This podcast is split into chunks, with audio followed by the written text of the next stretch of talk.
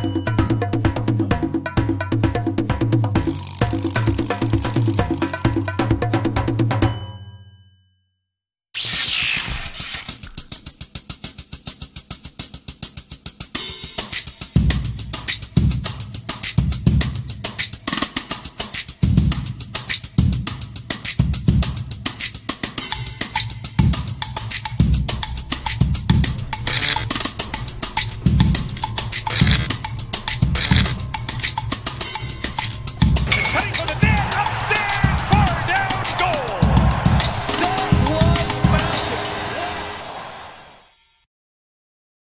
What's up, and welcome back to Bar Down Talking Hockey, episode number 116, presented by the Barroom Network. My name is Vinnie Parise, and I am super excited for the 2023 NHL Draft. And this right here, this is Frankie Mueller. And unlike me, his favorite team has a pick in the first round. In fact, they have two. They might get three. We will see what happens. Frank, how you doing?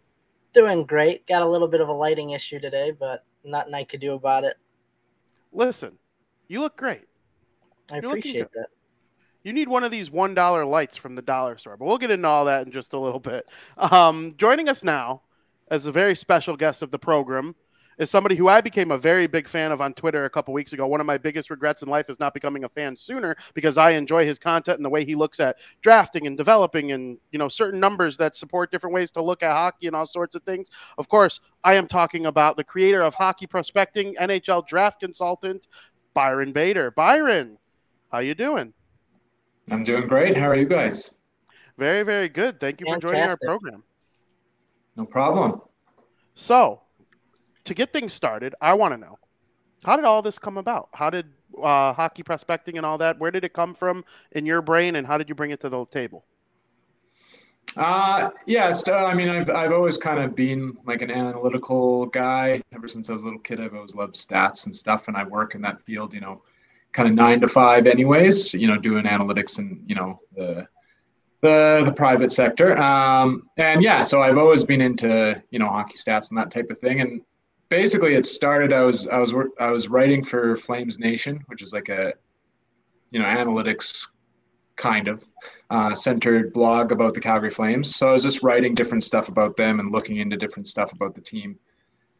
And there was this thing called an NHL equivalency, which essentially is, you know, there's these 50 different leagues that players can theoretically come from. And when you relate it to back to their scoring related to their NHL scoring, each league is different. So, like a point, you know, in the OHL is different from what a point is worth in college, and that's different from like the the Pro Euro League. So, it kind of started there, and it was this really interesting concept that existed for a few years. And you know, you're looking at players and and how they performed in their in their year before they made the NHL, and then how they performed in the NHL, and you kind of take this average, and the score pops up. And so it kind of started there, and it basically started. You know, I was looking at Johnny Gaudreau when he was coming up, um, and he just had this really sky high equivalency, and I was wondering, is that what a future star or superstar looks like? Do they tend to have these really high equivalencies? And basically, that was kind of my hunch, but I couldn't really find anything sort of proving the fact. So I just started digging through, you know, Hall of Famers, and then I started digging through first rounders, and it was kind of proven out that the younger that you sort of hit these big milestones or these big thresholds, the more likely you are to turn into a star. So then, you know, I started off with first rounders from the last 10 years and then i went back 20 years and then i wanted to just see the whole population so i just basically started getting all the data slowly and then you know scraping some of it and that type of thing until i had basically 30 years of history that you can look at it and you know these very distinct patterns and archetypes come out of what a star tends to look like. I mean there's always outliers that kind of come out of nowhere that you would think this guy's never going to be a star and then he turns into one but a lot of them sort of follow this pattern. So then i yeah, I built this out and you know started tweeting about it and started, you know, um, yeah, working with with some teams um, around draft time, and then you know I built out this website and, and created these tools for for the public to to access. So it started probably yeah about six years ago now, and then just kind of evolved into this thing that people are people are pretty interested in. So You know, I love dissecting stats trends for players. I think it's fascinating. Um, but what are your some of your favorite stats or trends that you're able to pull from hockey prospecting that you really love to use to analyze some of the top prospects in the NHL? Because I know you guys go deep and dive in all the different stats and trends. I mean, for mine personally, like I, I basically use that, you know, that equivalency metric. Um, you know, looking at all these different leagues, because then you can put all these, you know, these hundreds of players that are coming up every draft and you're saying this guy's producing at this level in high school and this guy's doing you know he's not producing very much in you know a the top tier euro league and then this guy's doing this in the ohl like what's good and what's bad so this basically takes you know those 300 400 players that teams are legitimately looking at every year and puts them all in the same level playing field so you can see them all in the same place and then it adds in you know age adjusters and that type of thing to see okay these guys are you know, equal on this playing field in terms of their equivalency, but this guy is six months younger than this guy, and that can make a huge difference. So, I mean, that's really how I look at. It. That's how my my data sort of works, and there's all sorts of tools around it. You know, you can look back in history and you can see, you know, which teams have had the most success at drafting. You know the way the site works is it's it's predicting whether the player is going to be a star so that's like an offensive star an elite point producer call it and then whether or not they're going to make the nhl so you can look back and see at all these teams and what their success rates were and, and what they were drafting what type of players they were drafting. So that's how my stuff works and then i love you know looking at other people's tools like you know um, the people at elite um, elite prospects are always really good and um, they have different stuff to look at and, and they're different tracking and stuff just to kind of look to see you know if i have a guy that's looks really good in the model but then in these other trackings he looks pretty pedestrian or mediocre. That's stuff to consider just like when i'm doing rankings and stuff. But yeah my tool is basically based on this idea of, of the equivalency and putting everybody on the same level playing field so you can see all these players all at once and you can compare them back to history and compare you know, over the last 30 years, like players coming up in the draft who looked like these guys and what was like the overall success rate and all that stuff. So that's kind of how my site works and, and basically how it how it looks at players. That that's really cool. And one of the things that intrigued me when I first came across the data is you went through one of the tweets I liked was you went through like the last 30 Stanley Cup champions or whatever, and you described how many of those teams had a, and you had the runner ups as well. And how many of those teams had a true star, and then how many players on that particular team in that particular year had quote unquote star seasons. What's the difference between the two? What makes you a star? What makes you have a star season? Yeah, so the stars are these players I'm talking about. So it's essentially, uh, you know, outlier, you know, top 10% point producer over their whole career. So they have to play at least 200 games. And essentially for a forward, it's like basically like 60 points in 82 games, like every year. You know, they, they consistently hit it. And then for a defenseman, it's roughly like 40, 45 points a year plus. Um, so what that's looking at is um, for runner ups and the cup winners, it's looking at how many true stars do they have on th- their team. So like legitimate career stars, like they're a star you know, almost every season, season in and season out. Whereas the star seasons, you always have these guys that have like their career year. It often happens when they go to this, the cup final. You have like a lot of these guys. So I mean, they're not mutually exclusive groups because the guys having the the true stars most likely are having the star seasons as well. They might have a drop off year, but most of the time they're going to be in that list as well. And then you have these extra guys that are having like their they're hitting the qualifications of a star season, but they're not actually stars themselves. They're like an average producer that's just, you know, generating a crazy amount of points in that particular year. Like you look at like a guy like Tyler Toffoli this year for the Flames, he's not a legitimate star by my model. He's kind of on the fringe or kind of close. But this year he had, you know, almost like a like a superstar season. He just had his craziest year of all. So that's basically the difference between it. And when you look back at cup winners, and the runner-ups, they tend to have a ton of stars on their team. I mean, it's kind of obvious, but star power gets you to the cup final, and star power gets you cups. You know, you have these these teams that are kind of these like one-off examples where they they don't really have any star power at all, but then they make it to the cup final on these miracle runs, but then they never actually end up winning it. It's always, you know, it tends to be the teams that have the stars that win it in the long run. So that's yeah, that's kind of what that analysis was about. Yeah, Vin, I'm glad you brought it up because I saw that too, and I was going to ask him about it. But so, if you're a true star, could you not be a true star like next season, or do you kind of earn that rank, or how does like how does that? Yeah, work? exactly. So it's kind of yeah, you could fall out of it, right? Because you could, you know, I'm looking at have they basically played 200 games, and do they have this sort of, you know, point per game metric over that whole career? So they could kind of just barely qualify and then fall out of it next year. Interesting. So that's kind of the moving part of the model. Like a good example is Carter Verhaeghe for Florida. He just barely counts. Like he's actually a true star. He just made it this year. I think he's at maybe 220 games or something, and he just barely counts. But if he has an off year last next year, he's going to kind of fall out of that. But most of the time, they're you know a little bit over that. And I have another sort of yeah another part of the that analysis was you could be a true star like you know, when you retire, you're going to be considered a, a, star in the model, like a guy like Joe Thornton. He's a superstar basically his whole life.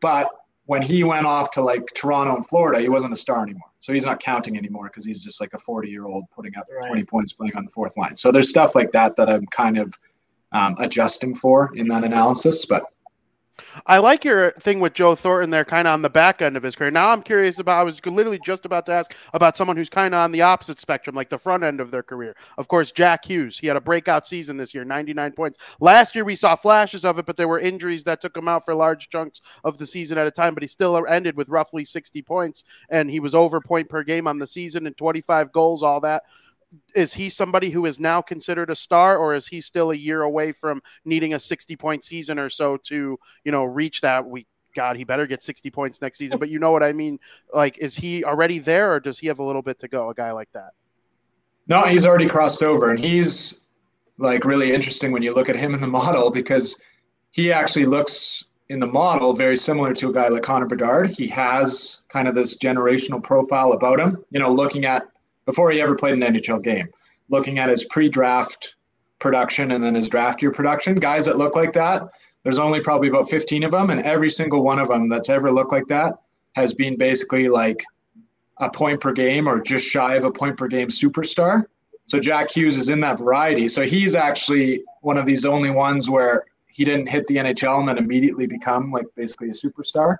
You know, like Crosby and McDavid and uh, Eichel, and even guys like Paul Kariya that have that same look, you know, they basically hit the NHL and they're amazing right away. So he didn't. So he kind of made me a bit nervous because in the model he looks like a for sure superstar, and then sure enough, you get to like his his third season, he takes off like a rocket, and yeah, he's he's definitely already there. He's already a star, and now there's another sort of extra threshold I put in there just to pick up on these these superstar guys, which are basically like these point per game guys. So now he's you know heading towards that path. That's awesome. I, that, see that stuff to me is so fascinating. Um, something else that I've noticed on your Twitter is you like to compare prospects um, with each other. But is there any underrated draft prospects that teams should be on the lookout later in the first round? I know me and Vinnie talk a lot about Gavin Brindley going middle to late of the first round. But is there anybody else that you know teams should really keep their eyes peeled for? Uh, yeah, there's a few guys that I think will certainly drop past like you know the midway point of the first round. So like Andrew Cristall, um, he's a guy of the WHL, smaller guy, insane production. Uh, he's not a great skater, especially for a small guy. So that's kind of the knock on him. But like when you look at guys that profile like that and have that type of standardized, normalized score in their pre-draft year and then their draft year, like 90% of them make the NHL and half of them turn into stars. And, you know, the other ones that make the NHL, maybe if they're not a star, they're like definitely like a, a middle six rotation guy. So he could drop into like the 20s or something. He's a really good one. And another one is uh, Russian defenseman, Mikhail Gulyayev. He's uh, he plays in like the the Russian Junior League, the MHL, and he looks amazing. Like his profile in the model is very, very rare, and he looks really elite. And you know, he's he's small. He's five ten, so that's going to be a knock. He's Russian, that's going to be another knock. But like he skates incredible. Like he skates, you know, like like Lane Hutson and like Olin Zellweger, who are these two other smaller defensemen that dropped out of the first round the last two years. So he could be the next one, and I really like him. Very interesting. You bring up a Russian player. I was going to ask Is every team not named the Chicago Blackhawks going to one day regret not drafting Matvey Michkov? Or I can even extend it to the Anaheim Ducks. I know people debate Fantilli versus Michkov, but there might be some teams that take a Will Smith or a Benson or someone like that over Michkov due to the fear of him not coming over for a while. What's your take on that? Yeah, I mean, I think there's going to be some teams that regret it because he, you know, it sound it, now it sounds like everybody's a generational talent, but he also looks exactly like Bedard and Jack Hughes and Connor McDavid. He has that same profile. So again, 100% of these guys have hit the NHL and have become point per game superstars in the NHL. So that's what you're looking at in Michkov. So yeah, he's probably going to fall a little bit. The, the other part is this is such a deep draft that you know if you're drafting in the top five and you don't take him, you're probably not going to get hosed and take like a guy that's not going to make the NHL, or you're going to get like a pretty mediocre or average player. Like even Benson, Will Smith, you know, Leo Carlsson, like these are probably going to be like really, really good players. They profile well in the model. They look good. You know, they're probably going to end up pretty good, but you know, you could be walking away from Ovechkin, Malkin, Kaprizov type production. And it's going to take a bit before he comes over, like probably, you know, at least that kind of three years. But you could be missing out on that. And then in, in you know, 10 years, really be, be kicking yourself for sure. Yeah, at hockey prospecting, you guys got him rated at three. Mm-hmm. Um, do you think he falls out of the top 10? Because that's what I'm kind of leaning towards. I don't think he's going to go third to the Blue Jackets, but I want your opinion on that. Does he go third or fall out of the top 10? I don't think he'll fall out of the top 10. I could see him potentially falling out of the top five. Just, yeah, maybe because the team's nervous about the, the Russian thing. And then is he going to come over? But, you know, he probably, probably will. But, you know, there's a bit of a risk there. But I mean, it, it's, you know, you don't get normally a prospect that makes the NHL and has an impact before they're kind of three years removed from the draft anyway. So yeah, I could see him falling to maybe, you know, I've heard a lot about Washington is sort of, you know, if he falls out of the top five, like Washington's for sure going to take him type thing. So I don't, I don't think he'll make it past that, but you know, who knows? It is like, it is such a deep draft and there's so many picks on the table that you maybe take, you know, a lesser but safer, you know, North American option or something like that. Right. So I figure he'll probably go in kind of the four to seven or four to eight hole would be my guess. My prediction since the draft lottery and we knew the order has been Philly because I like they're at the beginning of a rebuild. Like they're not even really at the beginning yet. They're like in the negative years of the rebuild. They still got pieces to move, like Carter Hart. You know, we'll see if they keep Konecny or guys like that, uh, Kevin Hayes, all sorts of players that they can move off of. They're going to be in the Max Celebrini sweepstakes, in my opinion, which is why somebody like, you know, Michkov could be a perfect fit for them if he all of a sudden shows up in three years. Like, wow, the Flyers are really looking good. Do you have early thoughts on Max Celebrini as he gets ready to enter his draft year, or are there any other prospects that you think could challenge him based on this at this point in time, or are we just not there yet? No, I don't think so. I think he's going to be the first overall pick. He looks insane already. Like I don't, you know, I, I kind of I'm aware of the guys coming up in the next draft, but I don't look at their numbers too closely because most people don't look that incredible in their pre-draft year. So, you know, once I start looking at them for the 2024 class, like, you know, around November, December, when I start kind of getting my first list, then I start to bring in their numbers and then I can kind of see. But him, you know, everybody's been talking about him, everybody's watching him, and I so I've looked him up and looks like that again, generational variety, like early out of the gates, or at least close to. So I, I don't think anybody's going to beat him out. Switching topics from forwards to defense. I mean, defensemen are normally hot commodities relatively early in the first round of any NHL draft. Uh, but you know, defense plays a huge part in the NHL, and you need good defenders if you're looking to build a Stanley Cup winning team. It appears that there might not be a top defenseman in this year's draft going in the top ten. Will this be the year that a D man doesn't go in the top ten? Yeah, I kind of tweeted about that. Like I was kind of looking through the drafts and I couldn't find any in basically the last 30 or so years where that happened. And then I tweeted about it and then somebody mentioned that 1983, the, the Steve Yzerman draft, um, that's when it last happened. So you know, based on that, probably somebody goes in the top 10, a D man will go, but like, who's it going to be? I mean, the forward class here is just so much richer than the, the D class, and you kind of know what you're getting into that it's going to be interesting to see, you know, which team thinks, oh, I'm going to pass on this, you know, forward offensive stud, and I'm going to take this maybe little bit of a gamble and take this this D man a bit earlier. You know, it could be somebody like Reinbacher is probably most likely, I would say. Um, yeah, but I don't know. I don't know. This might be the year that somebody that it finally happens that it's you know ten straight forwards out of the gate type thing. But I don't. I don't know. I don't know who's going to take that risk. I guess. For sure. I'm curious on your thoughts on last year's draft. So the 2022 NHL draft kind of didn't go the way anybody thought it was going to. Shane Wright ended up falling to the fourth overall pick. He only played what seven games this season with the Seattle Kraken. Spent most of the year kind of flipping back and forth between the AHL, his junior team, World Juniors. You know, he he played all over the place. Um, and Slavkovsky didn't have that great of a season with the Montreal Canadiens. We saw Luke Hughes and Nemec, or not Luke Hughes, just Nemec in the Devil system. Um, what's your take on this 2022 draft a year later? Yeah, I think when you look back at it, like especially like you know 10 years removed, when you can kind of say for sure what the player is and who made the NHL and who didn't and stuff, it's going to look very strange.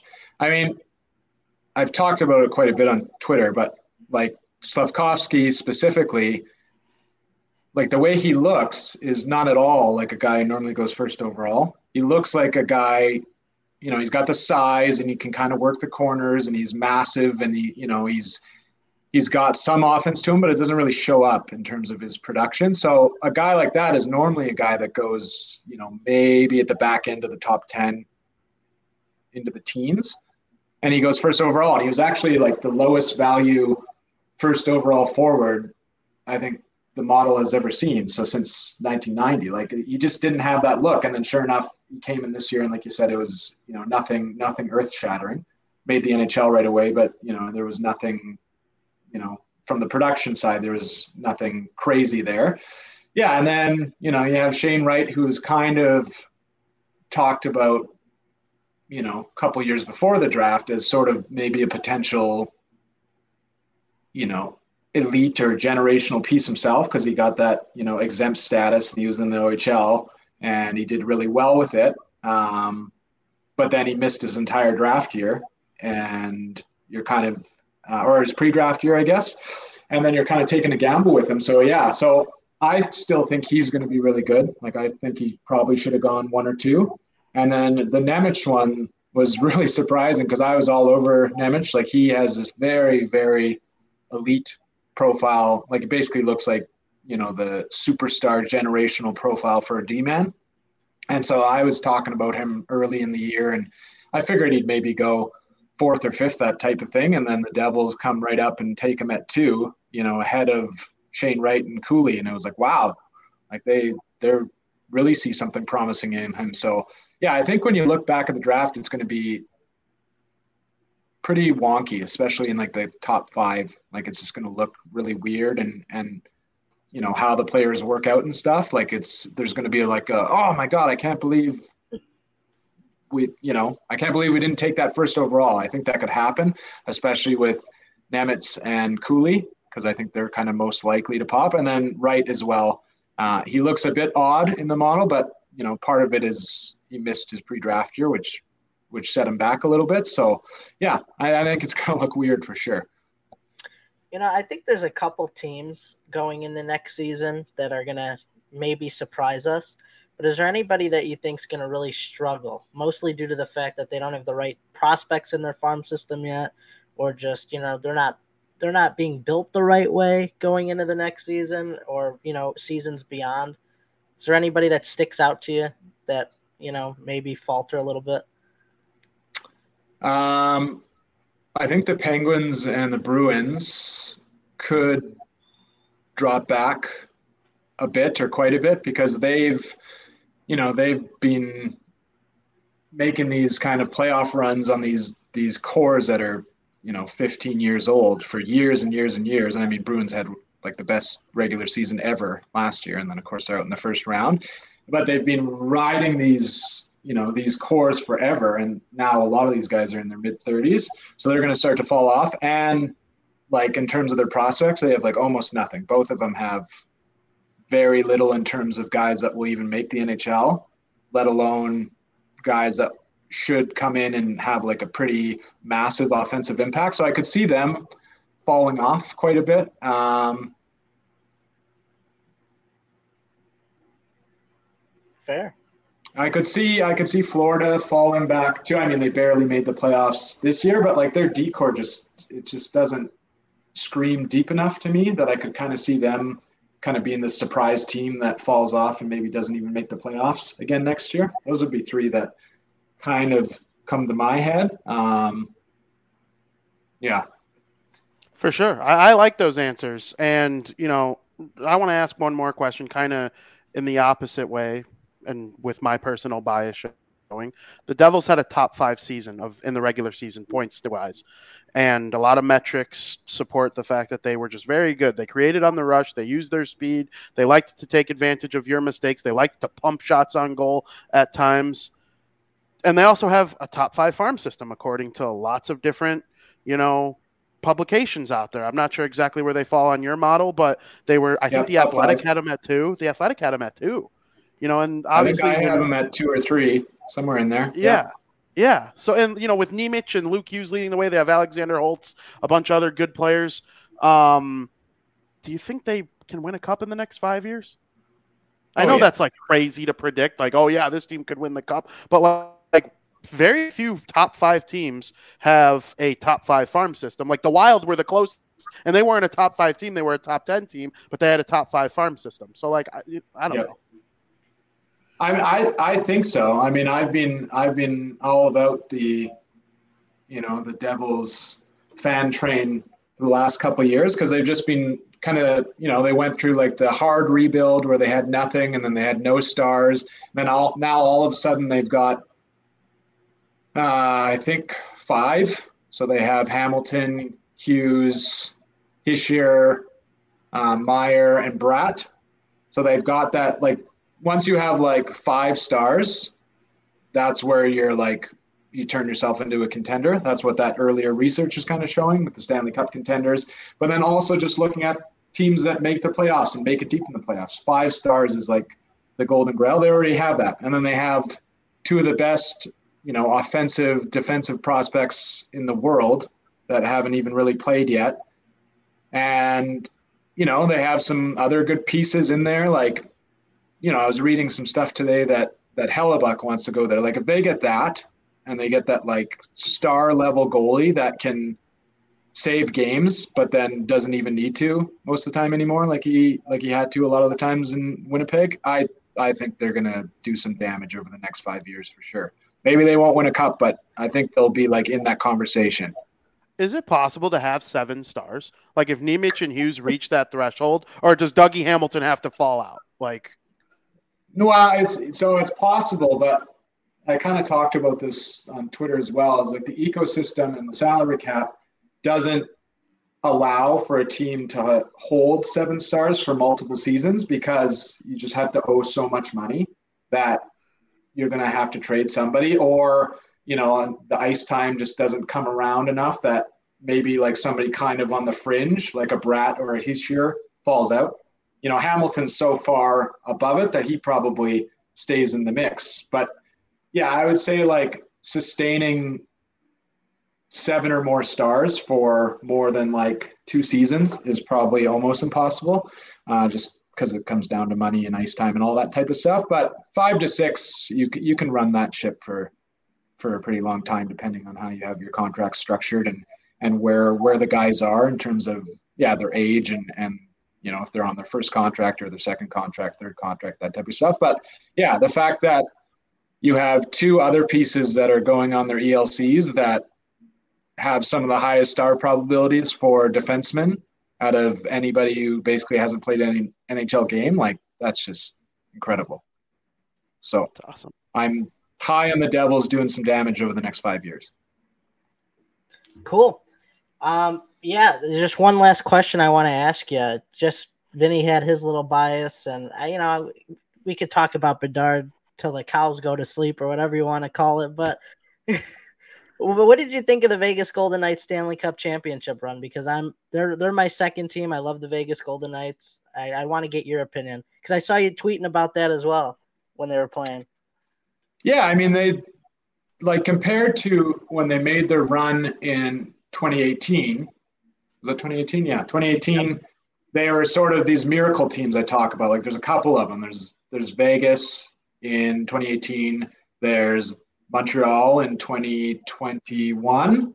And then there's like the Calgary Flames in 04 and then Florida Panthers in 1996. These are these miracle teams that like didn't have any stars on them or they had like one or two and they make this run all the way to the Stanley Cup finals and then they end up losing in the Stanley Cup finals. So now Vegas is sort of more mature and they've made all these trades. They've acquired, you know, through free agency or through trade. They've acquired Stone and Pietrangelo um, and Eichel, obviously. But then also these guys that were having star seasons in 2018, they've legitimately now a lot of them, or a few of them, have turned into stars. So you have like Marchessault and you have Shea Theodore, and they have one more star. I can't think of what his name is. Um, is it Mar- you said you said who?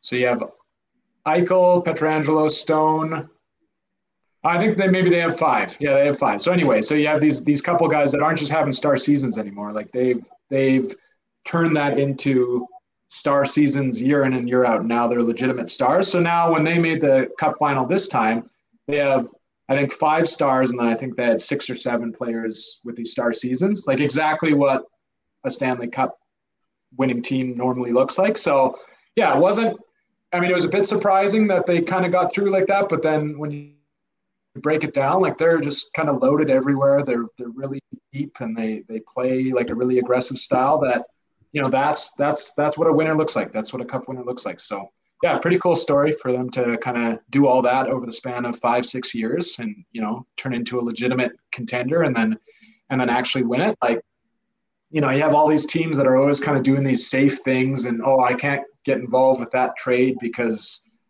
you know that could cause this damage further on down the road. So they make like more of like a safer, you know, B or C level trade. Whereas Vegas every year is in there going for those A plus trades and demolishing their prospect system. But like, you know, it worked. Like, our other teams going to try that? And our other teams going to go for it like they did? Because it worked perfectly for them. And now, you know, they've got their cup so soon after starting. So yeah, it's a pretty cool story. Mm-hmm. Absolutely. They were going to get, they were in the Timo Meier sweepstakes, and then the Devils got him, and I was like, okay, the Devils got him. Vegas can still win the cup without him. They don't need him. Let me get Meier. Vegas, you take everything. Um, yeah. I don't know how they're in on everything, but they are. Like it's just maddening. I don't know how. Like even when the Eichel thing was popping up, I was like, "There's no way that they have the pieces to get Eichel." Of course, as a Calgary Flames guy, I was like, "We have the pieces. We could do it." And then they sneak in there, and it's like, "All right, they did it again." You know what though? I respect Calgary. Frank and I have talked a lot about Calgary on this show. Um, they were they had to get rid of Matthew Tkachuk. He was leaving for nothing if they didn't. And instead of saying, you know what, we're going to rebuild, um, we're going to tear it all down and go for Bedard and go for Fantilli, Celebrini, whatever. They got Huberdeau in the trade, and they, you know, they got Weegar as well. It didn't work out the best in year one, but I respect almost like not giving up and you know going for it, even though they kind of were presented with a nasty situation. Yeah, it was that was that was a tough couple weeks with with Gaudreau and Tkachuk. So yeah, it was pretty impressive what what they were able to get for Tkachuk. From the other side, I'm disappointed that they didn't sign Tkachuk for eight years, four years ago, and they didn't re-up Gaudreau in the summer of 2021. But you know that's how she goes. But yeah, I mean Huberdeau and, and Weegar are really good players, and I think they're going to bounce back a little bit. They still, you know, when when you look at the cup the cup breakdowns and and the you know the star the star firepower that you need on a, a, cup winner. The Flames still don't have it, but they have some pieces that may evolve into that. So I don't know. I remain optimistic, but I probably shouldn't be. Absolutely. I remember Gaudreau didn't have the Flames logo on his helmet in the World Cup of Hockey. Like it's always been a little fishy with him. But Byron, we can't thank you enough for coming on our show. It has been an absolute pleasure. I've enjoyed this conversation so much. I love getting down and dirty with hockey stats and projections and all that kind of stuff. Why don't you promote yourself and where people can find you and your work?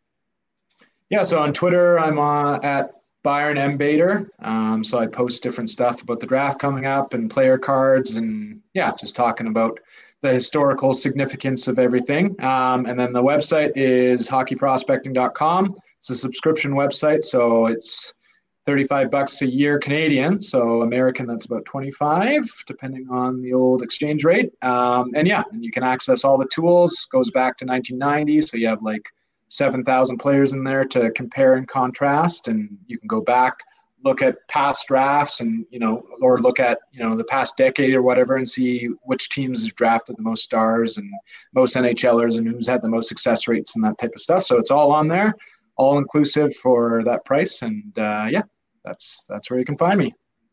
Absolutely. Thank you very much, Byron. We hope you have a great rest of your week, and we'll be looking forward to reading your tweets during the draft. You betcha. Thanks, guys. Absolutely.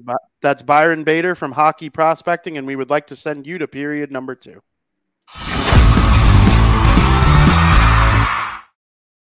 I didn't send it to period number one. Oh, I, I don't I don't I don't do that or I've done that often with guests. This week it was by design. I did it on purpose because I wanted to get into it as fast as we could because I knew we only had a limited amount of time with Byron today and I I know it's like 3 seconds and it doesn't make that but like I was just so hyped to get into it. I did do it by design today. The extra 4 seconds would have broke the bank, huh? I honestly think so. I probably wouldn't have got that last question in about the Devils being sick. You hear him say that shit about Hughes? Hughes is just as good as Bedard. You heard it from the man himself. You heard it from the man himself. Yeah, right now. Yeah, well, we'll see. They'll probably be about even, to be honest with you. Like, what's the difference between, you know, Hughes will probably have 110 points and he'll take one penalty on the season and it'll be a face-off violation or something and he'll lead the devils in takeaways.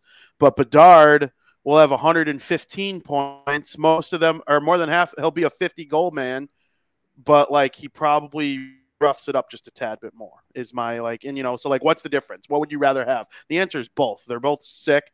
I love it. I loved that entire conversation. That was one of my, my favorite guests we've ever had. And frank correct me if I'm wrong. I do not say that um, very often on this show. Yeah, you're right. No, he's a like, good guest. I mean, I like diving into the stats and the analytics of hockey players and you know players to come, players of the past. I, I think it's fascinating. So it was it was really nice. Yeah, it and was now cool. Foster I, gained a new friend too. He said he's got a new guy to follow. So follow him on Twitter at Byram yeah. and Bader. Very, very good follow. You learn a lot about hockey. Like I wrote it low in the period two.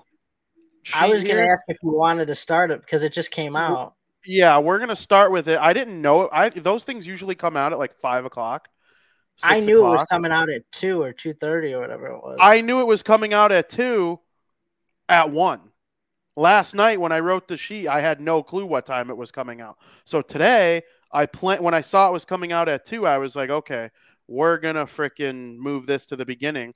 And of mm-hmm. course, for those of you who don't know what I'm talking about, uh, Colton in the chat wanted to know where he could watch the um, Hall of Fame announcement. It was on TSN, and I think I don't know if it was broadcast anywhere in the U.S. NHL Network might have carried the TSN broadcast. They do that frequently. But in case you don't know, um, the 2023 Hall of Fame class is Henrik Lundqvist, Tom Barrasso, Pierre Turgeon, Mike Vernon, Caroline Ouellette, and that are those are all players. Mm-hmm. And then of course Coach Ken, Ken Hitchcock and Pierre Lacroix, a general manager, they were both entered in as builders. So it's a big class. Frank, what do you take away from this class? You know, I'm not surprised with uh, Henrik Lundqvist. I thought he was an absolute lock when I saw, you know, the eligible nominees for the Hall of Fame this year.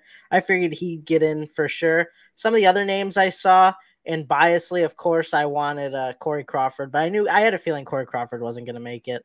Um, Justin Williams was another guy um, who I re- like. He was on the fence for me. I mean, he has three Stanley Cups, two World Championships. I mean, he, he had a great career, but is he a first ballot Hall of Famer? No, not really, if you think about it. Not surprised by Lundqvist, like I said, though. A lot of people, I'm reading the the comments of the NHL's po- post. A lot of people are upset about Patrick Elias, uh, Zetterberg, some of the other names that are scrolling through. Um, it's just, yeah, I mean, I'm not really surprised. Ken Hitchcock, absolutely great. I mean, we've seen him. I mean, freaking with the Blues, giving the Hawks headaches for years. It's, I mean, very deserving class, I would have to say. I got to be honest though, some of these guys I don't know who they are, so I'm not going to touch on them. but yeah, yeah. Well, I Henrik, Henrik Lundqvist was a lock. He is a outstanding goaltender in his career. He's one of the best goalies ever. Um, I'm pissed Patrick Elias didn't make it again. I mean, I, I fired off some tweets this morning with reasons why Elias should be in the Hall of Fame 408 goals, 617 assists, 1,000 points. He was a Selke type winger, which you don't see very often. Like you think of Mark Stone and Marian Hossa. Like Patrick Elias was just like them. Like there's a reason he was their best forward on two cup winning teams, so a two time Stanley Cup champion. He's the all time leading scorer of a team that won three Stanley Cups and has been around for 40 years. You know, I, I, hope Jack Hughes ends with more than 1,025 points and he'll become the greatest um, forward in Devils history. Shit, even he sure could end up with those types of numbers. But like, you know, that's a hockey Hall of Famer, and he's been on the list for a long time now. You know, it's I'm not saying he's a first ballot Hall of Famer. We're we're like in year five of Elias being on the thing. There are players that are far less productive in the Hall of Fame than him. I just I really don't get it. There were people pissed off about Mogilny not making it. I thought Tkachuk was making it for sure because it just seemed like there was good. There's always bias that goes into um, Hall of Fame voting. Like if Lundqvist had his exact same career with the uh, I don't know, the freaking Dallas Stars. He probably would be a Hall of Famer eventually, but the way he's revered, a lot of it has to do with the fact that he was the king of New York. I do believe that. Um, it happens in every sport. It's BS. But, you know, and so I thought that kind of narrative would sway in Keith Tkachuk's way. He's been in the news a lot in the last year or so. Both of his sons are superstars in the NHL. They're both top 10 at their position. Um, so I, I kind of thought he would get – um, a little bit of love. I think Corey Crawford is a Hall of Famer. I had no expectations of him getting in this year. Um, I'm not sure he ever will. If I, I would vote for him because a lot of his career numbers are very similar to Henrik Lundqvist, but he wasn't a superstar goalie. A lot of people's minds, he wasn't a Vezina guy or anything like that, but he did win the Stanley Cup twice. So, you know, a lot of people, the Hawk teams were so good. I think the Crawford – came on to a team that had already won the cup with that core with a worse goalie than him. And then he went on and won two more. Like I think that kind of hurts his case a little bit. But like I'm I'm saying, I think he's a great Hall of Fame candidate too. He'll be on the list for a long time. Um, but you know, that's my kind of take on the Hall of Fame. Henrik Lundqvist deserved it. I'm not surprised to see Ken Hitchcock make it. He's one of the great coaches who ever lived. Um, the one time I ever laughed at Ken Hitchcock, Zach Parise scored a shorthanded goal against the Blues in the playoffs, and he like shot it from the from the goal line. He really wasn't even trying to score; he was just putting it on net, killing a penalty, and it beat Jake Allen. And Ken Hitchcock was looking at Jake Allen like, "You mother." like how you let that in and like even Parise was like really it went in and you know he's celebrating with a bunch of third pair D and a fourth line forward because like he was one of the only stars who would kill a penalty. And you know, I always thought that clip was funny. Ken Hitchcock just looking at Jake Allen like you mother. I'm pretty sure Elliott Elliott came in to that game, if I remember correctly. Brian Elliott came in and relieved Jake Allen. Like he, he couldn't have had a fun time dealing with Hitchcock after you know that, but you know, I don't mind the Hall of Fame class. I have my issues with it with Elias, but you know, congrats to everybody who made it. Everybody who makes. I don't want to. Yeah, and I don't want to take away from anybody who did make it. So, you know, hopefully Elias gets in one of these years though, and I want Crawford to get in one of these years. Justin Williams has no chance. I hate to. You don't think sh- so? To poop on your parade, yeah. No, I'm. I, he he was never a like to me a Hall of Famer, especially in hockey is someone who was top three or five at their position for any five year, 10 year span. like Elias was that. He was a top five winger in the league. Like you never really looked at Justin Williams and saw him as a top five anything, but like Mr. Game Seven, right? You know, top five and Mr. yeah, Game yeah. Yeah, He's probably top one, Mr. Game Seven, right? Uh, if we are not including coaches, Paul Maurice is undefeated in Game Sevens, but as a coach. But like you know, he he did finally lose that one with Carolina to his old team Washington, where he picked up a couple Game Seven wins. But I mean, you know, he's a multi-time Stanley Cup champion. I believe he's a three-time Stanley Cup champion. He- he Justin is. Williams. Did you say that? He's got two with the Kings and then one with the Hurricanes, right? So like he's Yeah. a great player. I'm not poo-pooing Justin Williams, but you know, if if Patrick almost 800 Elias, points. Yeah, almost 800 points. Elias has over a thousand, and he was a far better regular season player and postseason player than Yeah, but he's got almost 800 points, three cups, two world championships. yeah, I think I think the those those team awards get they're like a tiebreaker for you. hmm Like there are other two-time Stanley like Andrew Shaw has two Stanley Cups and you know guy but he's probably got like 600 points. Like Justin Williams if he has 100 more points than Andrew Shaw but he's got the two cups like yeah, he was a great player. He was a great player, but he's he's not going to be a Hall of Famer. Um, but I digress. This class was fun. Um, Frank, your boys, the Vegas Golden Knights, they had a parade. I I don't know if I'm going to call it like a leg like is it a legendary parade slash rally? It might be. It was crazy. You know, it looked like a lot of people were there. There was pe- people always post like they'll take one street that looks like it's light on people, and they'll be like, "This is the Vegas Golden Knights party." But then, like, you look at the rally and you see how many people were actually there in Yeah, Las Vegas celebrating this thing. It it looked pretty pretty rad. I, I don't know if I would put it right there with the way Washington celebrated in 2018. That to me is the greatest championship parade in any sport ever. Um, the Bucks came close the Tampa Bay Buccaneers when Tom Brady almost broke the trophy, but um, that was also his seventh, and he finally let himself get drunk for the first time in his life. But um, I really enjoyed watching the Vegas parade, and man, Wild Bill, the the speech. Wild Bill gave, he was absolutely destroyed. It's like this is a premier athlete. This is a Seriously. premier athlete. I don't know. Well, Wild Bill's not a star on hockey prospecting, but he's a star in my brain because of how good he is defensively. It was his speech was just so natural. and it yeah, just- It gave you everything you wanted. and who was talked that? The about- girl trying to get him off I was going to ask you. I think that was his significant other. I don't know if girlfriend, wife. Probably it's like he, you don't say anything stupid or you regret the next day Yeah. or you get in trouble. Like Wild Bill's canceled tomorrow or like yeah, yeah. Like, what Uh, is he gonna say? yeah, it's like all right, all right, we got to stop this before it gets yeah, It had everything. we talked about the first ever night uh, Golden Knights game against the Arizona Coyotes. He's like, "Yeah, I might not be good, but I was good in year one." Like it was just hilarious. Like the stuff he was saying, it was just absolutely. It just felt nat- natural, felt authentic, and, and it put a smile to my face when I saw it. Everybody else was enjoying it. Marsh was laughing out of his mind. I mean, they're all shirtless. Riley Smith's uh, shirtless. Marsh is uh, shirtless. I mean, they're just all having a good time. They're all probably drunk as well. Um, yeah, it was great. It was great. Bes- besides Wild Bill, um, was there any other clips from the parade that you want to talk about or get into? Um, there was something. Well, first of all, I just want to say Mark Stone raising the uh, cup on stage and the crowd chanting his name. That just felt like a real special moment in the parade that day. Um, I mean, if you think about it, some of the best moments from when the Blackhawks parades came around was like when the players were on stage giving speeches.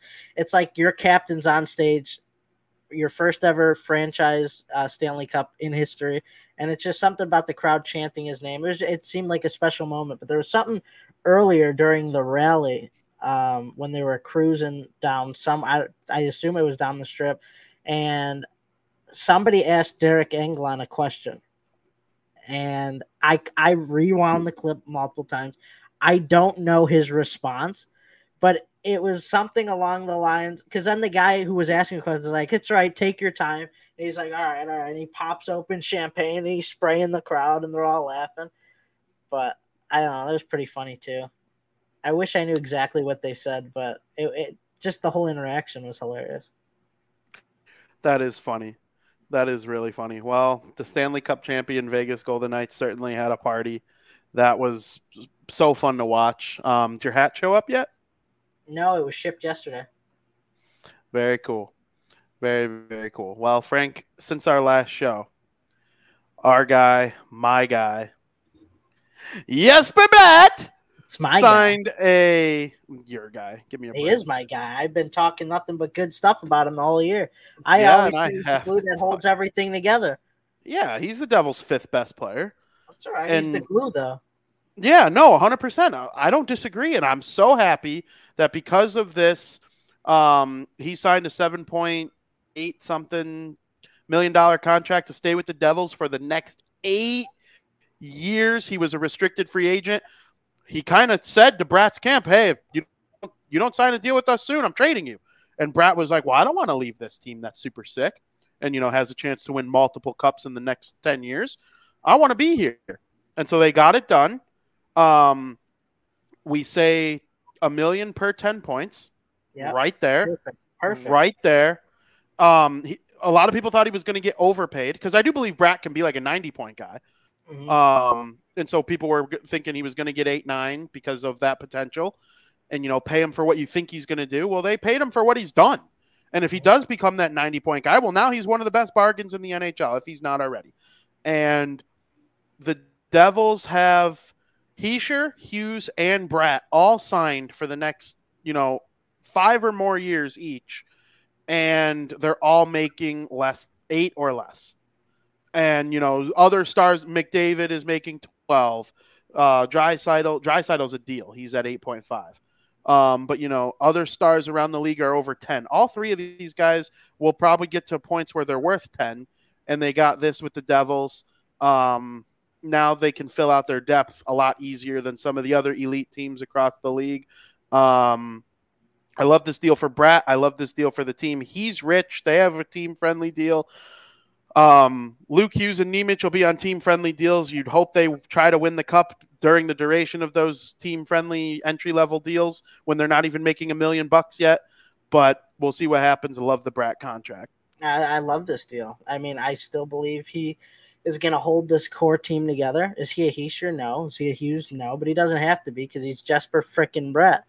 And Tom Fitzgerald, he's thrilled to have Bratt back. He recognizes that he's a key core player on this team and who, whose goal is to win the Stanley Cup and bring it to New Jersey. And that's what he's going to do. Nailed it on the head with the 10 points per million. Um, I'm, and that's something we came up with. That's like we didn't read that anywhere. We came up with the philosophy: one million per ten points, and I stand by that. Obviously within reason, but um, great deal. It's a it's a great move for the Devils, and it could be a steal too along the way. If he has a ninety point season here or there, a couple of them in the next eight years, then it's a big bargain. So good move by the Devils, and it's good to see him back with New Jersey. Bratt's just also great in all three ends of the ice, too. So it's not all about offense for him. He scored 32 goals this season, I think, 73 points. 73 points in back to back years. I might bet a exact point total for him next year to hit 73 on the dot again. Three years in a row. Let's do it, Jesper. No, we want more than that. And one thing I've noticed, Jack Hughes, um, uh, Jack Hughes had like 25 even strength goals last year, which means his power play numbers are low for a player that good. If the Devils' power play at any point starts clicking in like a top 10, top 5%, we're talking about 100 points for Hughes and Hischier and 120 points for Hughes. Mm-hmm. Or Bratt and Hischier, I mean, and then 120 points for Hughes. I'm being like an extra 20 points on the power play. Imagine that. Imagine each each of those three picking up an extra, and with Timo Meier now for a full season, and he'll be comfortable. He'll have a training camp. He's got one year left on his deal. They're trying to crank out, and or no, he's an is he an RFA? He might have one. He, he has RFA, but he's arbitration eligible, so he has one year minimum with the Devils. But I think they're cranking out an eight year deal as we speak. I could see it being announced before our next show. He'll probably get eight point five right, or eight, you know, Mhm. which is a slight overpay, but you got to do that to keep Meier. I'm all for having you. You got those three guys all signed for significantly less. If you throw Meier a million more to have this core together, I'm all for it. I'm all for it. And you know, with a productive power play, this team could really see these guys reach new heights in terms of point totals, and that includes Bratt. Um, got to get the goalie. Got to get, the goalie. And you know, Byron see. mentioned a Hellebuyck potentially. I mean, Hellebuyck said, "I want to play for the Devils." There you go. Gotta That's- make it happen. Insane. I I wouldn't give him nine and a half. You wouldn't what? I don't know. I wouldn't said. give him. I wouldn't give him nine and a half for eight years. No. He's no. thirty. Yeah, He's eight, 30. no. Would I, I can't do it. I, Six and a half for eight years. yeah, tomorrow. I drive him to New Jersey from Winnipeg. I would think drive to Winnipeg like- from Chicago. I think six and a Yeah. half's like the max in my opinion. I don't. Yeah, but he's worth he's worth not he's worth nine and a half for three. I would do that. I would absolutely do that. Then when that contract's over, Akira Schmid's only like twenty four. Yeah, right. Like you know, it's Yeah. and that's when goalies tend to start to hit their peak more or less. So, I I would trade for him. I wouldn't extend him for too long unless it's a long deal but less money. The Devils can win the cup if they uh, like Hellebuyck's a Vezina candidate nominee, isn't he? Mhm. He's not going to win it, but isn't it? Isn't it Ullmark, Sorokin, and Hellebuyck? I think you're right. Yeah. I'm pretty sure it's Ullmark, Sorokin, and Hellebuyck, which we're going to go through and pick because the NHL awards will be our next show, um, or they'll be over by our next show. Um, so we'll get to that, but I, I think the world of what the Devils are doing, and I'm happy they got Bratt Mhm. signed long term. Frank, the Philadelphia Flyers released some new sweaters. What's Mhm. your take? I think they're gorgeous, to be honest with you. I really, really love them. Burnt orange making its long awaited return to the Flyers jersey. And if there's anybody out there that cares, IBX will be the Flyers jersey sponsor this year. Um, but there's just something about them. The home jerseys have the perfect amount of orange and white. I love that the main front of the jersey is orange and the sleeves are white. And the roads are just inverted from the home jerseys. And the, the numbers on the road jersey sleeves are right white with orange sleeves um or no yeah it's inverted. So orange sleeves white front. Um numbers on the back are orange. I don't know. They, they really look nice. I would consider getting one if i was going to get a flyers jersey. I, I like them that much. I think it really looks great. Yeah, well, I think they're great as well. I there's not a lot of difference. Sometimes it seems like the Flyers always release these jerseys and proclaim them as like these brand new things, but really they're just like slightly modified versions of their old ones. But I actually really think these ones are sharp. And I do agree on the burnt orange. I think the burnt orange is nice. They're going to look like hot Cheetos out there. It's Yeah. going to look delicious. Um, so I'm all for what the Flyers have done with their new sweaters. They're with Danny Briere and Keith Jones and all of the things that are going on with the Flyers right now. It seems like you know they're a team moving in a completely new direction, and they'll they'll be in Max Celebrini sweepstakes next year. If they all of a sudden in 2025 have Michkov and Celebrini, you know, entering their prime, the Flyers are going to be very good. I'm worried about the Flyers long term. So I I really do like what they're doing. They're going to look good while doing it. Frank, a trade candidate that just recently came out is Mr. Alex DeBrincat. He doesn't seem to want to re-sign in Ottawa, which I don't really know why. I would want to re-sign in Ottawa. I know it's probably not the best. You know, they were just sold. It's Ottawa. It's Canada. It's whatever. I would want to stay there for hockey purposes, but he doesn't seem to want to. What's your take? it's going to be a hot commodity over this next week um you know he said he's not willing to sign a long-term ex- extension with the ottawa senators that means Ottawa's most likely going to want to move him before the draft next week, so they could pe- potentially have extra pick in, picks in this year's draft. Does he possibly go to a team like the Hurricanes, who could use a little more depth on their team? I mean, I didn't realize this, but they haven't had a top ten score in the NHL in over ten years, which is just insane. Does he want to go to a team that could use a little more depth there? Does he want to go to a team like the Red Wings? He grew up a Michigan native and a Red Wings fan. I mean, I'm sure they would have be a great fit for him, or maybe even a team like the Pittsburgh Penguins to try and win one final uh, cup with Crosby, Malkin, and Letang. I mean, Kyle Dubas made it clear he intends to keep uh, their contention window open as long as the main uh, core players are there. So, I mean, there's a lot of available teams for him to go to. It's just who's to be willing to give up something in this year's draft because I, I know for a fact they're to want to get it done by next Wednesday. I completely agree. And he was traded during draft week last year. Um, I'm going to be writing my articles and stuff about you know him getting traded to the Blackhawks and stuff because that would be fun if he made a return. You wouldn't have to give up what you got in order to get him. He's certainly not going to be as expensive as he was with his you know new trade. But I I agree with you on Detroit. I have another I have another team. I can see the Dallas Stars going for Alex DeBrincat. He fits what they're doing in so many ways and they're going to lose some money this off season. like they're just going to be able to make and they have assets to make a trade like that happen. Um, dallas is they're pushing their luck on winning the cup with what they got because their depth players are all former stars like not dallas stars like superstars um, Joe Pavelski, Tyler Seguin, Jamie Benn. Those are all guys who used to carry teams, and now they're their depth players. And that is a nice recipe. I do think that that's like a good thing. And if they can bring in Alex to bring it to play with Jason Robertson and Roope Hintz, that could be a team that is awesome. And they're they're going to be one of the teams I think pushing hard for Alex DeBrincat. For sure. So we'll see where he goes. Frank, we got a couple contracts to touch on here. Uh, Monahan stays with the Habs, 1.9 million. He's pretty much stunk for the last three years. Yeah, after the 2019-2020 season, his production really took a turn for the worse. But you know, this one year contract for 1.9 million dollars with the Habs, I think this is a great opportunity to earn a larger contract after this one year deal is up. I mean, he's only 28 years old. And if he's capable of putting together a nice three to five year deal after this, if he could prove to what to get back to the top production we saw before 2019, I mean, I think this is a great opportunity for him. And this is also a great move by the the uh, Montreal Canadiens. They're paying him less than $2 million for a guy that they will probably flip at the trade deadline. So, you know, you're banking on this, him, let, you know, try to get maybe 50 points at best, which is a stretch given the way he's played lately. But, you know, he's been injured and you never know. Flip him at the trade deadline, see what you could get from him. And then next year's draft. I mean, I think this is a big win for the Montreal Canadiens, in all honesty. I do too. Um, we'll see. Uh, part of me thinks like he could have a resurgence of sorts at some point, but we'll see if that ever ends up happening.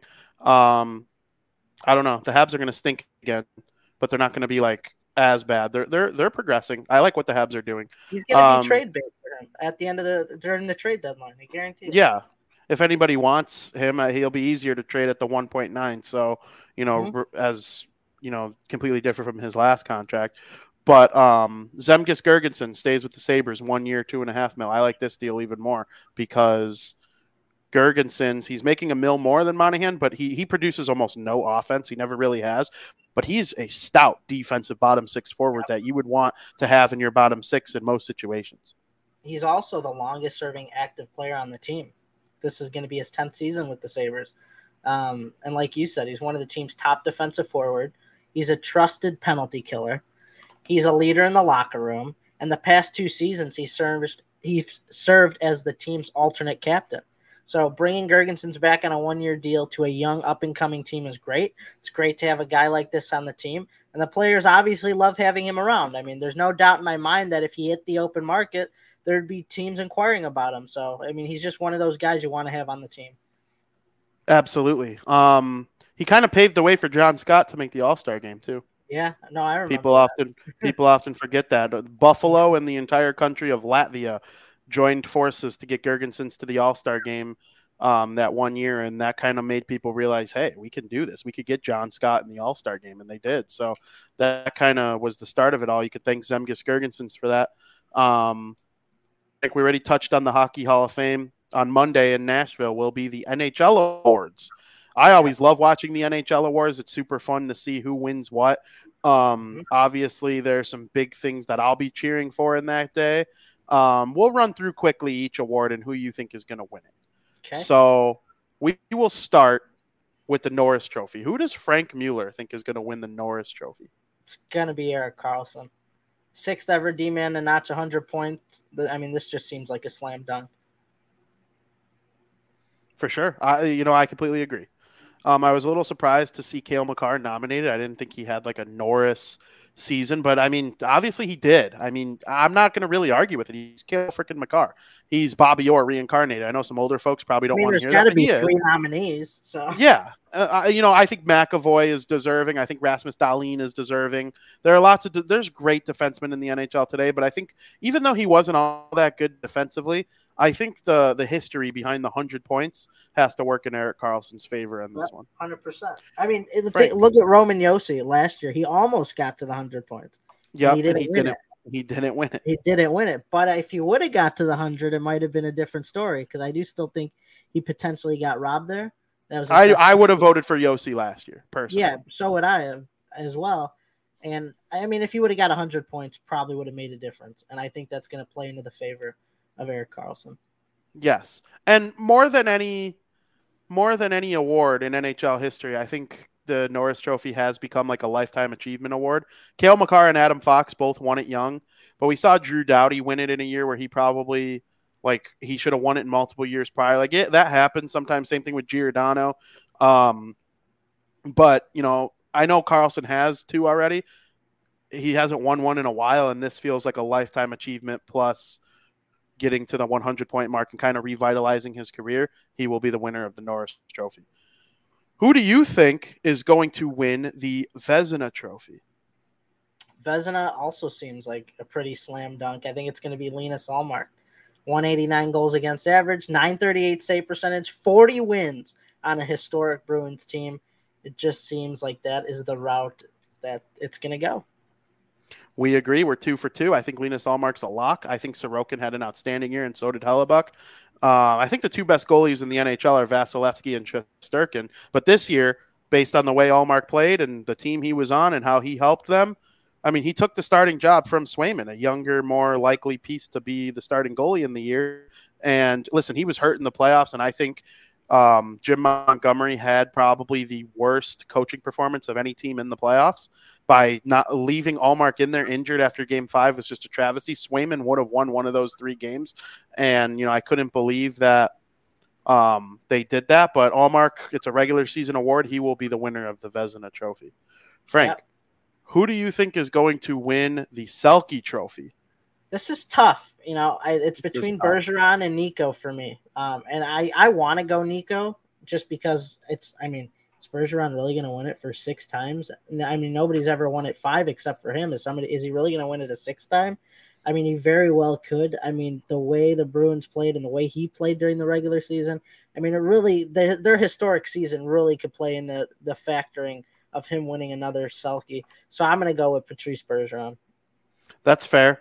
Um, I think Bergeron has a very good chance to win it. I think Marner. It's been a while since a winger's won it, and Marner's very good defensively. He's nominated for this thing for a reason. He's Patrik Elias. He's Hossa. He's Stone. He's he's a winger who's outstanding defensively and puts up a crap ton of points. Um, but I, I don't see them giving it to the winger. I think face ups and being the 200 foot player will play to the advantage of Hischier and Bergeron. But um, I'm going to pick Hischier. Why not? I mean, Bergeron could absolutely win. I'm gonna. I'll, I'll let my bias be the tiebreaker. Um, Hischier had 80 points, which was second onto the three. Marner had more, the most out of all three of them. But you know, points aren't everything. There's defensive styles. There's the fact that Hischier's playing against Crosby, and you know Mhm. whoever's the other team's top center. He's playing against Brayden Point and Stamkos and Matthews and Tavares. Uh, you know, when they're running through the Eastern Conference, he had Zibanejad in the playoffs at home, and then you know he had to try and shut other things down when they were on the road in the playoffs. That's always his job. Um, to playing the 200 foot game, and you know the same thing goes for Bergeron. He's got you know Tavares and Point and you know the other Barkov, the other top centers in the league that they play against in the regular season and in the playoffs. But you know I, I hope Hischier wins it this year.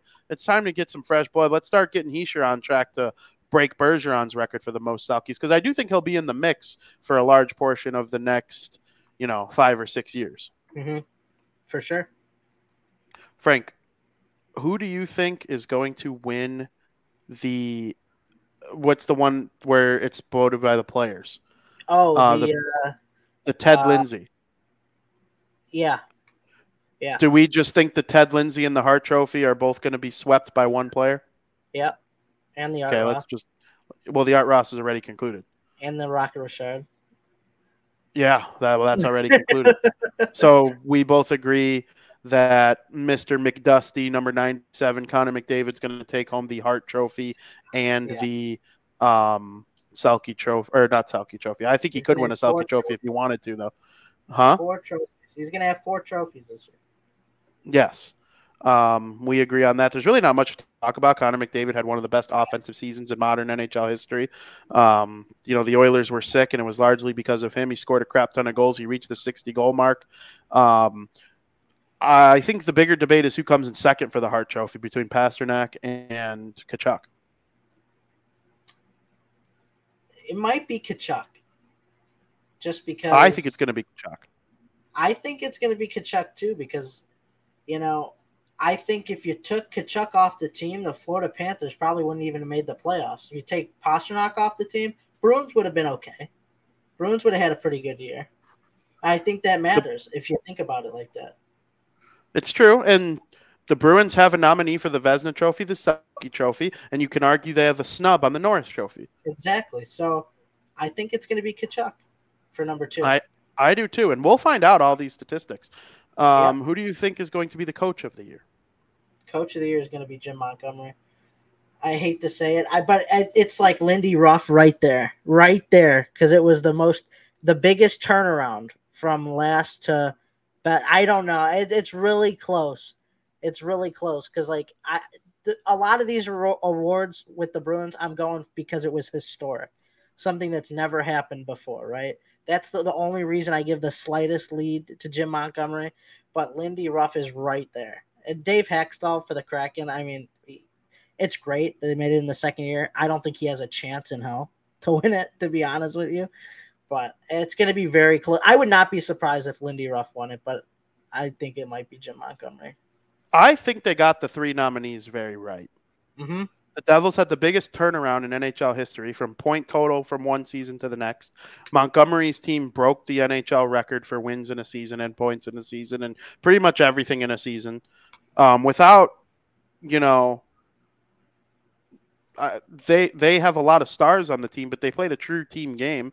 Um, and then the Kraken, second year, Dave Hakstol. I think he is deserving of the nominee. I might switch it to Lindy Ruff. Wow. See, there are years It's where so it, there are years where it goes to that guy who, hey, we thought you were going to suck, but you were actually really good, so here's coach of the year. Um, there are also years where teams break historical records, and that coach wins it. Jon Cooper in Tampa, yeah. um, Barry Trotz in Washington. They won it in a year where they were just so significantly better than everybody else in the regular season. They choked in the playoffs to the Penguins, but then they won the cup the following year. But um, yeah, I, I honestly this is one where I like am the hardest on. I like think I coin- I'm going Montgomery. I think Montgomery. think, right? Yeah, yeah. I hope Lindy Ruff wins it because Devils, but. I, I think this one's going to so end up being. close. It's I so- know it is close. It is really close. And then last but not least is the Lady Byng Trophy. This could go a multitude of different ways. I think Jack Hughes got it locked up. Okay, I'm going to pick Jack Hughes too. I don't think there is a multitude of ways. I think it's like not even close. I looked at the nominees, did my research. It's not even close. Uh, who are the other two nominees again? Because I knew I can't. Yeah, Point. And, uh, I can't think of the other one. Yeah, I just knew I was going to pick Jack Hughes. I know Jack the Hughes- other the other one had less penalty minutes than Jack Hughes, but not nearly as much production. I mean, you're almost a hundred point score with six penalty minutes.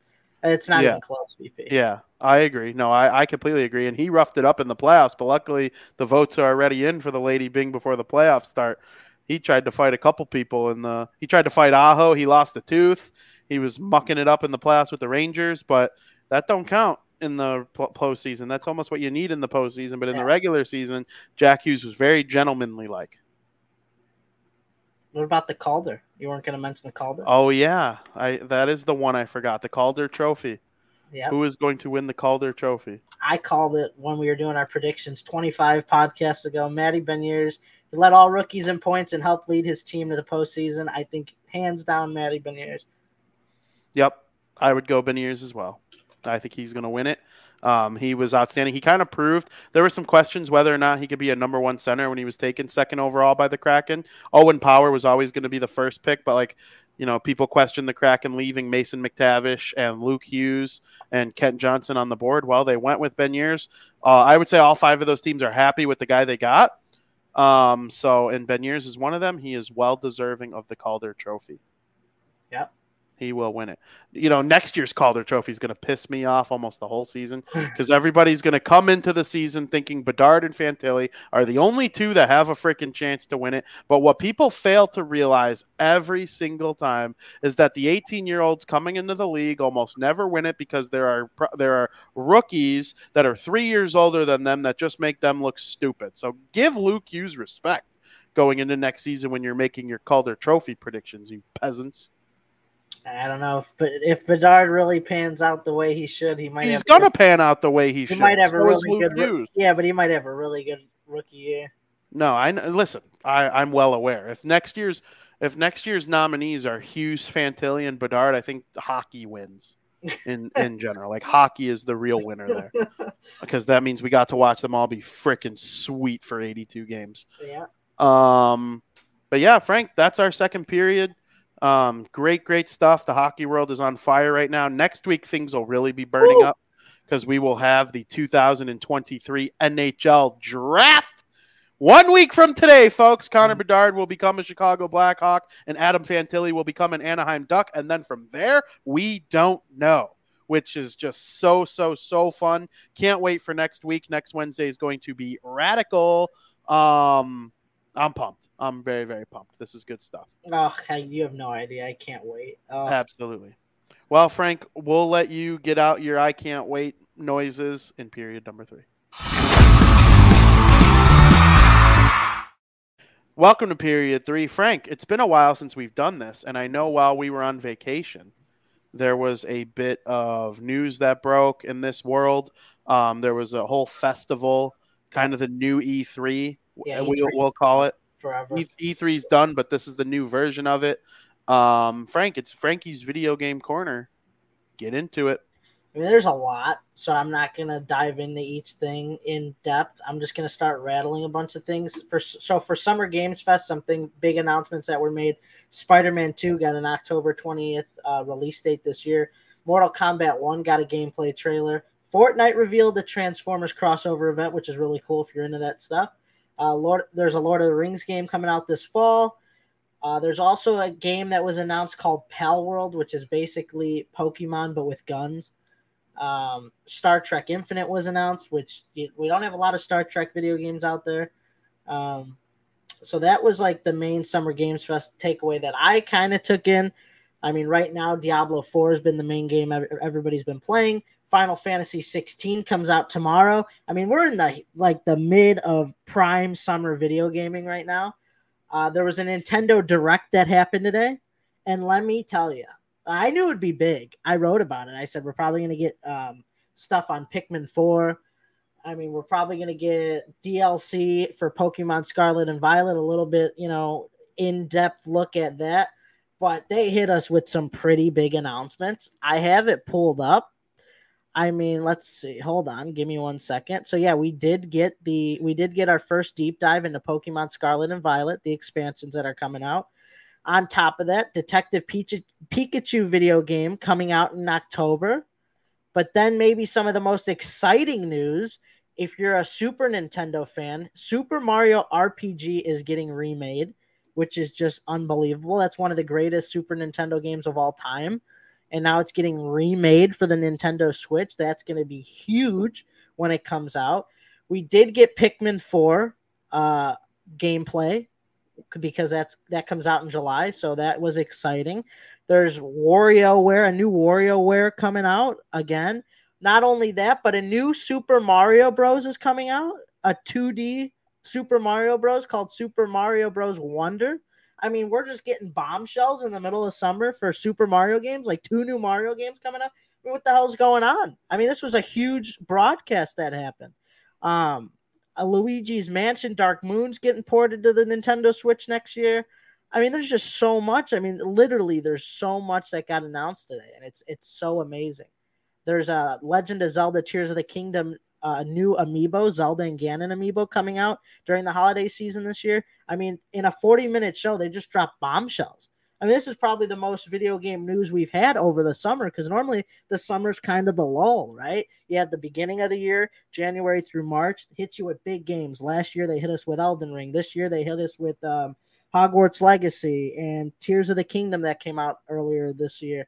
And then all of a sudden, during the summer now, we're getting bombshells, and that's usually towards holiday season. We get those games, right? Gets ready, ready for the holidays and great money makers for the holidays. I mean, there's been a ton going on, and it's it's incredible. I love it. This has been great. I'm really excited for these new Mario games that are coming out. That's outstanding. I literally can't wait. The Mario game. What did you say it was called? So there's Super Mario Bros. Wonder. It's 2D. Wonder. That's It's- the one I was. Yeah. 2D, which is any Super Mario game I'm in. Yeah. I love Mario. And then they're recreating Super Mario RPG, which is one of the greatest like Mario games of all time. Definitely one of the greatest for this SNES. Um, so that's going to be really, really cool because they don't really remake Mario games that much. They remake other games. They'll remake your favorite whatever, but remaking an iconic Mario game in the franchise, it's just it's it's actually really cool. Yeah, that is really cool. Um, I'm excited to play them. I'm, you know, I, I like. I can't wait for those amiibo. Um, Yeah, Zelda's. Zelda's going strong, and it's obviously, um, you know, it's impacted by having the amiibo. Uh, Skylar wants to know if we saw the Mario movie. Frank and I actually just watched it together Yep. for the Mario first time movie. ever. Uh, Frankie fell asleep for most of it, so I don't even know how much he retains. He's got to rewatch it. I got to rewatch it for sure. I mean, I remember like most of it. But it wasn't for a lack of the movie being sick. I was so tired. I know, I know. You know what? Uh, I I I could I forced myself to stay away because I loved it. I actually really liked it. I'm gonna rewatch it. I hope they create a whole universe. There are so many references in the movie that hint at that that's going to be the case. I mean, uh, the ending, that post credit scene, Yeah, exactly. They can make a whole multiverse of this shit. and they will. they could end up in Hyrule. They can end up. They could do the Luigi's Mansion thing. They could hit Donkey Kong Kingdom. Like you know, they they could do the whole thing. They absolutely could do the whole thing, and I hope they do. Um, is that all you got in the Frank video game corner? I mean, yeah. I mean, I was just spewing because there's just so much right now. Yeah, yeah. That's that's basically it. for sure.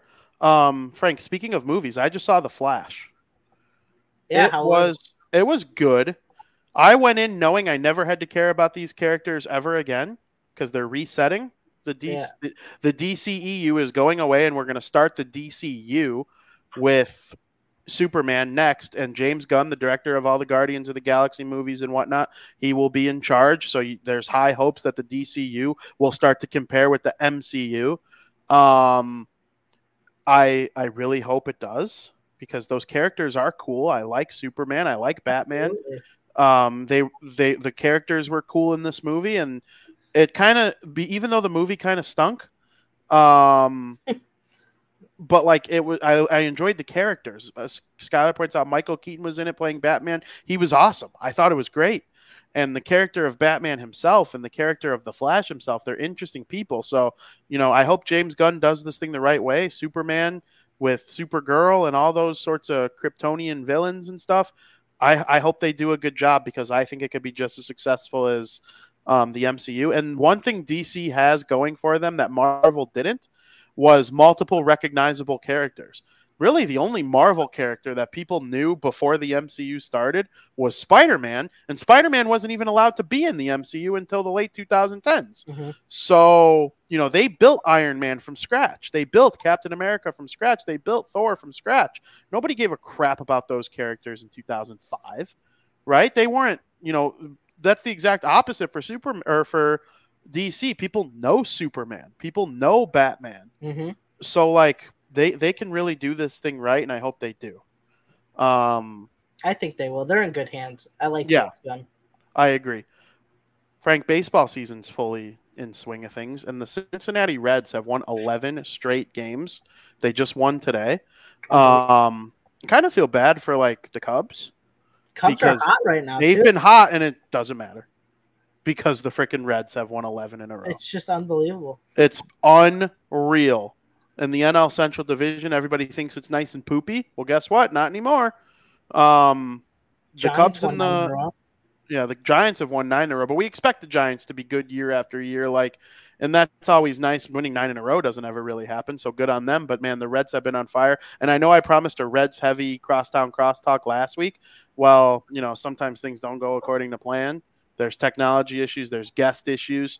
Well, that kind of happened last week, and I did a solo show. I still talked Reds. I talked heavy Reds, but the winning streak wasn't what it is now. I actually think it was a blessing in disguise because tomorrow we're going to have two Reds guests. Wow, So we're going to be talking Reds. that's more than one. That is more than one. That is more than one. And it's going to be a heavy Reds episode. I'm actually going to the White Sox game tonight, too. So we're going to check out the Texas Rangers as well, the first place Texas Rangers. Um, we'll see how that goes. So lots of Major League Baseball to be watched and to be talked about. What were you going to say? What's going on with Luis Arraez? Again so today, I think he was two for four. I'm he so was- happy he's not on the Twins anymore. He was either two for four or two for five, which would bring it up regardless. I mean, he's it was he got up to batting average of 401 today. Then he dropped to 399.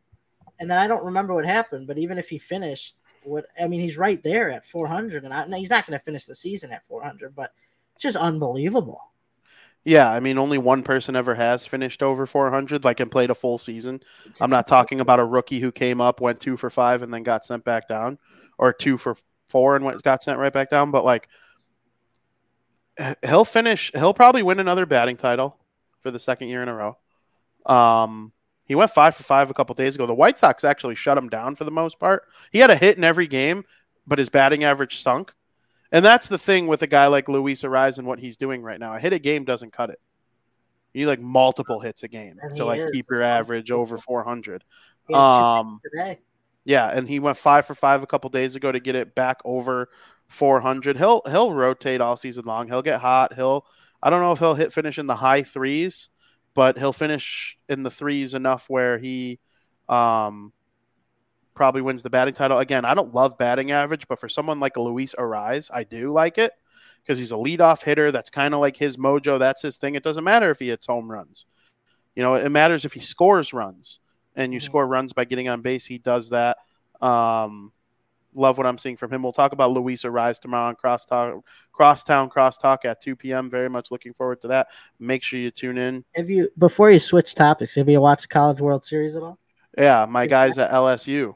Yeah. Let's uh, go. Big game today. That's going to be a good game. Hell yeah. I'm going to talk about that later. Go Tigers. Segments, but- Go Tigers. I think you're going to talk about it right now in America's favorite podcast segment of the week Breaking Bets.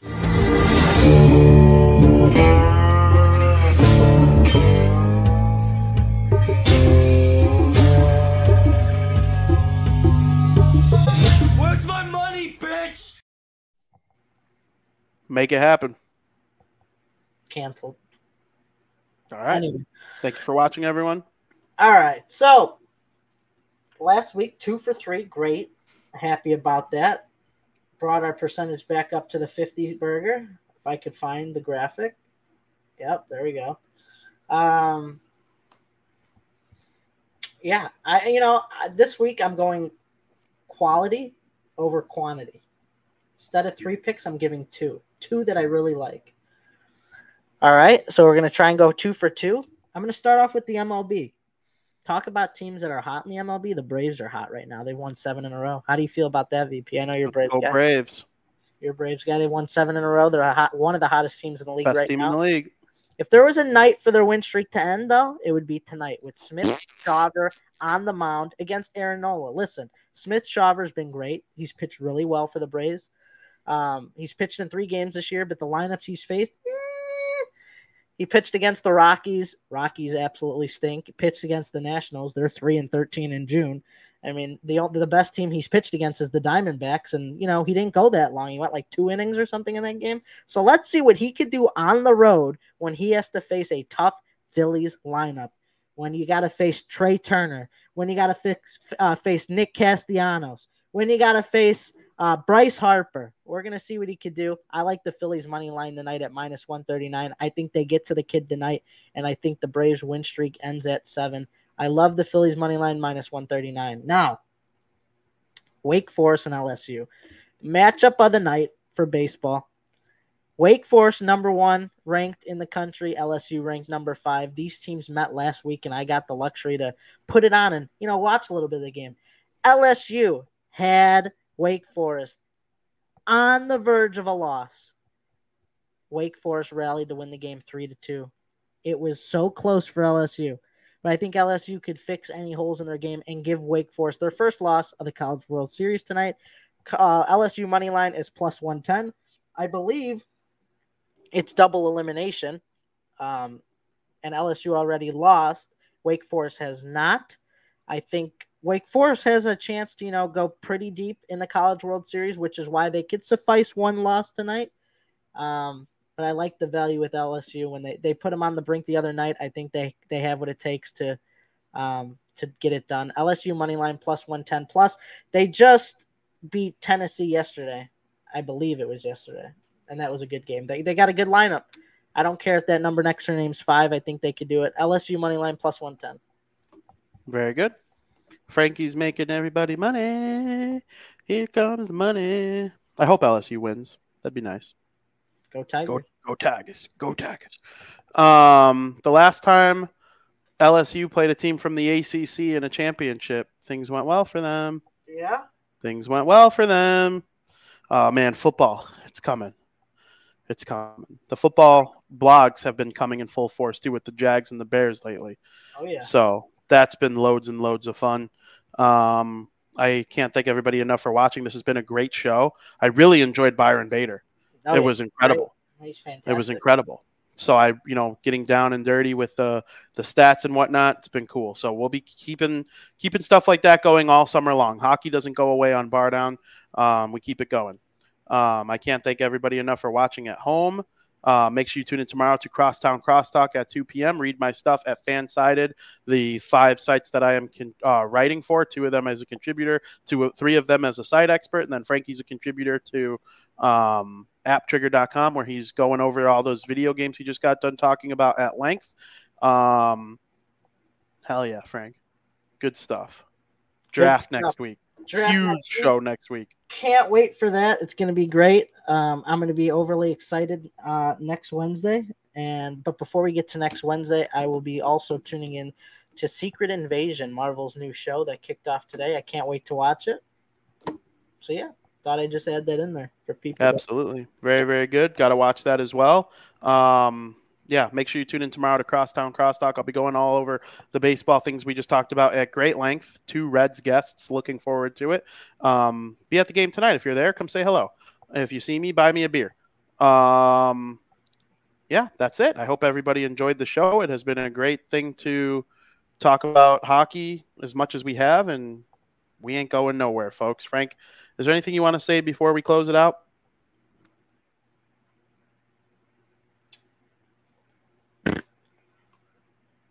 You heard it from the man himself. As always, thank you to everybody. We enjoy you very much. We will see you next week for our draft extravaganza. As always, thank you for listening.